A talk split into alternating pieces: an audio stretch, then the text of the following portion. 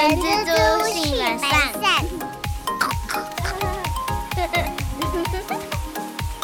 Hello，大家好，我是人蜘蛛的 Ho。大家好，我是人蜘蛛的本善小姐。上礼拜的此时此刻，然后我们有个台风，然后也是差不多的天气。这礼拜很刚好的感觉，跟上礼拜完全一模一样。我们现在在录的当下，外面正下着大雨。所以，请大家记得携带雨具啊，因为这个雨忽大忽小的。没错，一定要注意安全哦。那我们这一周呢，想要跟大家分享的是，本善最最近真的实际上碰到的事情啊。事情是这样子的，前阵子在面试的时候呢，有一位我们姑且叫他 R 先生好了，他就是来参加我们的面试，谈着谈着。就是聊的过程都还蛮开心的，然后忽然他就蹦出了一句说：“哎、其实很久多年以前，他曾经来我们公司短暂的任职过。”那我们当然就会接着问他说：“哦，那是多久以前啊？”然后他说：“大概是十多年前，我，真的也是真的蛮久了啦。”然后接着我们就问他说：“哎、那当初是什么原因离职的？他说他不太记得了。这个时候我内心就会有点问号，就是十多年前的确有点时间，可是我觉得不至于到会完全遗忘离开一个公司的原因。我来分析啦，其实简单来讲，他应该是曾经到很多公司服务过，然后多到这一家到底离职原因是什么都忘记。那如果你的工作经验，比如说你的工作去过公司可能只有三间五间，我会觉得你一定都还记得。这种哦，一定是超过十间二十间的啦，这我的理解。然后接下来他就是丢了一句我觉得很爆炸性的话，我已经非常多年没有听到这样的爆炸性的回复。他就说：“我今天要来面试之前，我还特别问了我妈，就是当初我怎么会从这间我们这间公司离职。What？好啊，赶快去问妈啊，赶快去问妈啊。然后妈妈跟他说：“诶，妈妈也不太记得了。”但是我就会觉得问妈妈，就是我觉得，毕竟你已经开始工作之后，你是成年人了，我希望大家可以对自己的事情负责啊。所以，嗯，当时为什么我们今天有这个主题？就是我就问他说：“哎，那你履历上面有看到他之前在你目前现在待这家公司服务过吗？”然后他说没有，所以我就问阿善说：“诶，那这有没有那个福报履历的那个问题存在？”所以有才有了今天这一集啊。好，那来开门，来开门了。履历表上面的内容如果有福报，会怎么样呢？我觉得今天啊，你不管是员工或你今天是雇主，然后有员工有发生福报履历的部分，其实都可以来了解一下这一块。那阿善，你先说吧。我觉得其实不止履历福报啊，还有履历里面的资讯很混乱，也是我最近发现，哎、有时候真的会遇到的情况，尤其是呃资历比较多的人，哎、本来以为他们可能出社会比较久了，会更细心。我要先插播一下，履历福报，呃，我觉得不意外诶，因为比如说你看那一些那个有一些人在交友，明明一七三硬要报个什么一七八，你知道吗？就是好，然后 B 罩杯，然后福报个 C 罩杯，哎呦，这种事情很常见的啦。但是有一些事情就是还是要看事情的轻重啦，不然如果最后还是就是被扛了，然后严重的话，有可能会断送你在这家公司的职涯。男女关系的话，就是你要么硬吞，要么你就分手吧。或者是大家可能都会遇过一些情况是，诶，我面试完了，然后去了一间新公司工作，诶，可能没几天哦，或者是还没有几个月，然后发现，诶，这个公司跟自己想象的不太一样，赶紧离职了之后再找下一份工作。哎呦，那这段履历我们到底要不要把它放到我们的履历表里面嘞？或是这个空窗，我们应该要怎么去解释比较好？或者是说，我们另外来想的是，履历表它其实就是一个行销的方式嘛，然后让我们自己看起来哎很适合这个职位，所以有时候适时的去。呃，没有讲一些资讯，其实对 HR 来说是可以接受的啦。但是大家一定要记得，诚信是我们非常非常重要的一个核心啊。所以，我们最重要的是，只要确认自己到底有没有遗漏那些对你自己很加分、可以证明自己价值的那个细节，我觉得才是履历表里面最重要的核心啊。那这边其实也想要提醒大家，其实现在很多公司已经。越来越会去使用资历查核，就是 reference check 这件事情了。所以其实履历表里面真实性其实真的还蛮重要的。呃，我是觉得啦，你就写真实的情的的经历，呃，不要去乱写，不要去掰，因为 我我是觉得现在都很容易被发现了。那阿三，我问你哦，那假设员工他福报。学历啊，然后这些经历，雇主能不能因为这样子，然后解雇他？依照劳基法里面呢，它有明定书，于订定劳动契约时为虚伪意识表示，使雇主误信而有受损之余者，我们由这一条啊，我们最主要可以分成两个部分去进行判断。第一个是在订定劳动契约的时候。你没有如实以告，然后让公司误信了你提供的这个讯息。那第二个面向就是这个公司因为相信了，然后他受到了损害。这个是两个最简单去判断的面向。但是在实物上啊，有时候会看到雇主或者是人资伙伴啊，就是单纯的发现说，哦，他有虚伪意思表示，就像是啊，发现。员工履历啊，或是面试陈述的学经历跟事实不一样，他们就觉得说，哎，查证没错，他的确没有说实话，之后就要进行惩戒式的解雇。其实如果就这样做的话，还是会有呃一点疑义呀。下一步你应该要去判断是，老公他去福报的这个学经历，到底有没有让公司或者是雇主受到损害啊？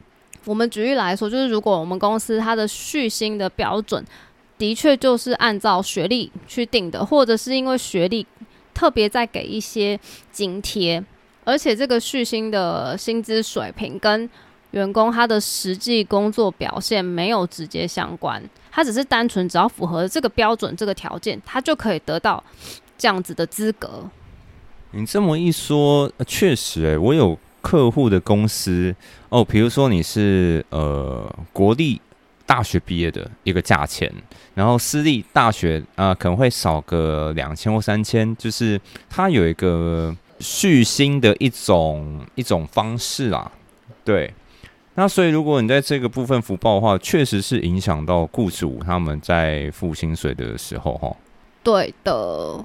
但是其实，我们如果我们用另外一个角度去看，就是这个公司其实在聘雇员工的时候，他并没有把这个当成是呃直接续薪的资格，他可能会参照其他的标准，甚至有一些公司他没有定定续薪相关的规则的时候，诶，这个时候雇主想要去举证说他造成了我的损失，诶，这个其实会有一定程度的难度哦。所以雇主们啊，就可以先。拟定一下你要怎么做一个续薪的架构，是这样子吗？就是要怎么设定这些条件？这样像你在刊登一些职缺的资讯的时候，的确就是直接可以把学历、经历，然后或者是经历里面，甚至可以写的更细，就是之前需要具体的做过什么事情，然后他甚至在那个公司已经当到什么职级。对，这样子的范围具体的写出来的话，那之后如果真的有需要举证的时候，你是相对比较有个明确的规范在那边的。所以，如果在履历表上面就是捏造一些学历啊跟经历啊，那求职者会承担法律上面的风险吗？我们所有受雇者其实都一定要清楚知道，是如果我们今天学历啊或者经历造假不实，而且到让雇主有损害的程度的时候，我们可能会面临的法律风险。我觉得第一个就是最直接的，就是我们可能会被解雇，就是所谓的终止劳动契约。而且非常不划算的地方是，雇主不但可以不用预告，第二个是他也不用给我们资遣费。哇，光这两点就很大条嘞。对，那这边要提醒公司端的部分是，从你知道这件事情开始，你要在三十天内有所行动哦，这个是有时效性的。那另外也要知道的是，我觉得大家可能不会想到那么严重，是还有可能会有刑事方面的问题。为什么会有刑事方面的问题？因为可能会涉及刑法里面的诈欺罪。那当然了，实务上因为各个案件的状况不一样，曾经有过被判定日构成刑法的诈欺得利，有过这样的案例，就是其实他并没有到一个工程部协理职位的程度。但是呢，他因为造假了他的学经历，所以他得到了这样子的职务，然后当然也会拿到跟协理相对应的薪资。那这个案件的话，他的确就是被判定构成了刑法诈欺得利的部分。另外啊，如果你是在面试或是报道的时候，你提供了伪造的毕业证书啊，或是成绩单，然后企业误信了，所以。在核心的时候，给你高阶的职位，然后跟比较高的薪水，那这个在实务上也是有曾经被认定构成了伪造特种文书这样子相关的情况，那他也是诈欺得利罪。哎，这这几个都还蛮大条的呢，好像我觉得这个千万不能儿戏啊，因为这已经是刑事的部分了，对不对？那该不会还会有民事吧？接下来就是。民事赔偿的部分啦，因为，呃，民法里面有一个是故意以悖于善良风俗的方法加损害于他人的规定，所以法院这边呢，也是曾经有过一个案例，是说他也是虚构事实，然后去误导欺瞒企业，然后让企业相信了，然后。用很明显不相当于他的实际经历的薪资去聘雇了这个员工，然后义付超过他应该要拿的薪资的损害，所以这个案例其实这个企业想要拿回的是多付的薪资的情况。所以等于是说，你在这边赚的企业都要吐回去。你多拿的公司，它是有机会可以透过这样子的方式跟你拿回来哦。多拿的多拿，并不是薪水嘛，对不对？那我们今天呢，最后跟大家就是做个小小的结论呐。为什么公司会这么在意我们的履历表？其实，嗯，做了人资这样越来越久之后，其实越来越能够体会，因为很多事情可能像工作态度。或是你跟同事的相处，真的是进公司之后，你才有办法实际的去感受到。那公司如果要觉得哎你不适任，或是觉得哎没有办法继续下去的时候，我们需要跟你终止契约的时候，其实在法律上是有非常非常多的手续的。所以这也是为什么现在公司在聘雇人员的时候会特别的谨慎，特别的小心。所以反过来讲，这就是为什么履历的真实性对公司的人来说很重要。那这也呼应到了为什么今天如果履历不实，可能会有相关的法律风险。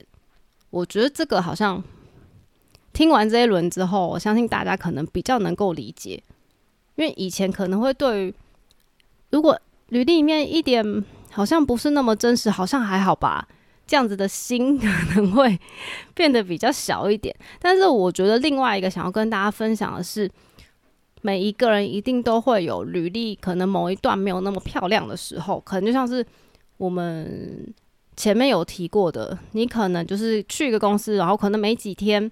你就觉得哎呦苗头不对，你就自己决定要离职。这种情况下，其实如果你没有写在履历里，你并没有造假，对你也并没有不实。那我觉得其中有一个比较巧妙的地方是，今天那个公司或是雇主在面试你的时候，他也没有主动去询问你，那你只是消极的没有予以陈述，那这个责任就不会在你的身上。我会觉得有一些经历，我不会想特别说，因为可能我我我可能如果是我啦，我当下可能就讲说，因为在在那家公司服务没有很久，我觉得这不值得一提。我在那边有没有什么特别的表现？我觉得这样子，大部分的呃面试官应该都是可以接受的啦。对，其实大部分的 HR 都可以理解，因为。我们有时候面试人都有可能会看走眼了，更何况是员工，在一个资讯可能没有那么透明的情况之下，他要如何每一次都很精准的选到自己理想中的公司，这个难度真的非常高啊。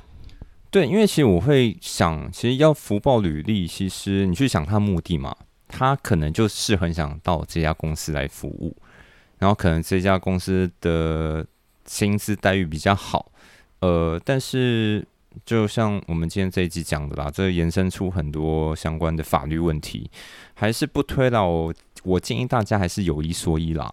然后呃，其实一家公司要很快速的面呃认识一个人，你看从履历表，其实履历表上面能看出来的东西也没有到真的非常多。然后如果呢又加上说哦，这个人又福报他履历，哇，真的是搞死人呢。对，而且像如果经验比较丰富的面试官，其实蛮容易从里面就是看出一些小细节，然后慢慢的追问。其实很多事情是瞒不了的。再加上如果又有 reference check 的话，其实很多时候都可以印证我们当时内心的问号。我会觉得，如果你觉得你的履历不够漂亮的话，那就从今天开始吧，好好。工作好好上班，好好表现自己。呃，我相信人生都是有希望的啦。就是，呃，我我也是员工，阿善也是员工，我们也都是在各个领域上在在努力着。虽然说，即使到今天履历好像也没很漂亮，但总而言之呢，就大家一起加油啦！就不要忘记，就是员工跟公司，其实我们就是，呃，是。往同一个方向，希望可以一直一直长远的这样子走下去。所以互信跟诚信这件事情，就是一直互相的保持着，我觉得对大家都是最好的。那嗯，可能这一周北部的朋友应该都是下雨天了。我看到气象好像到礼拜六都会在下雨。最后，希望大家出门记得带雨具，天雨路滑不要跌倒喽。希望大家喜欢今天的内容哦。那我是人蜘蛛的后，我是人蜘蛛的本善小姐，我们下次空中再见喽，拜拜，拜拜。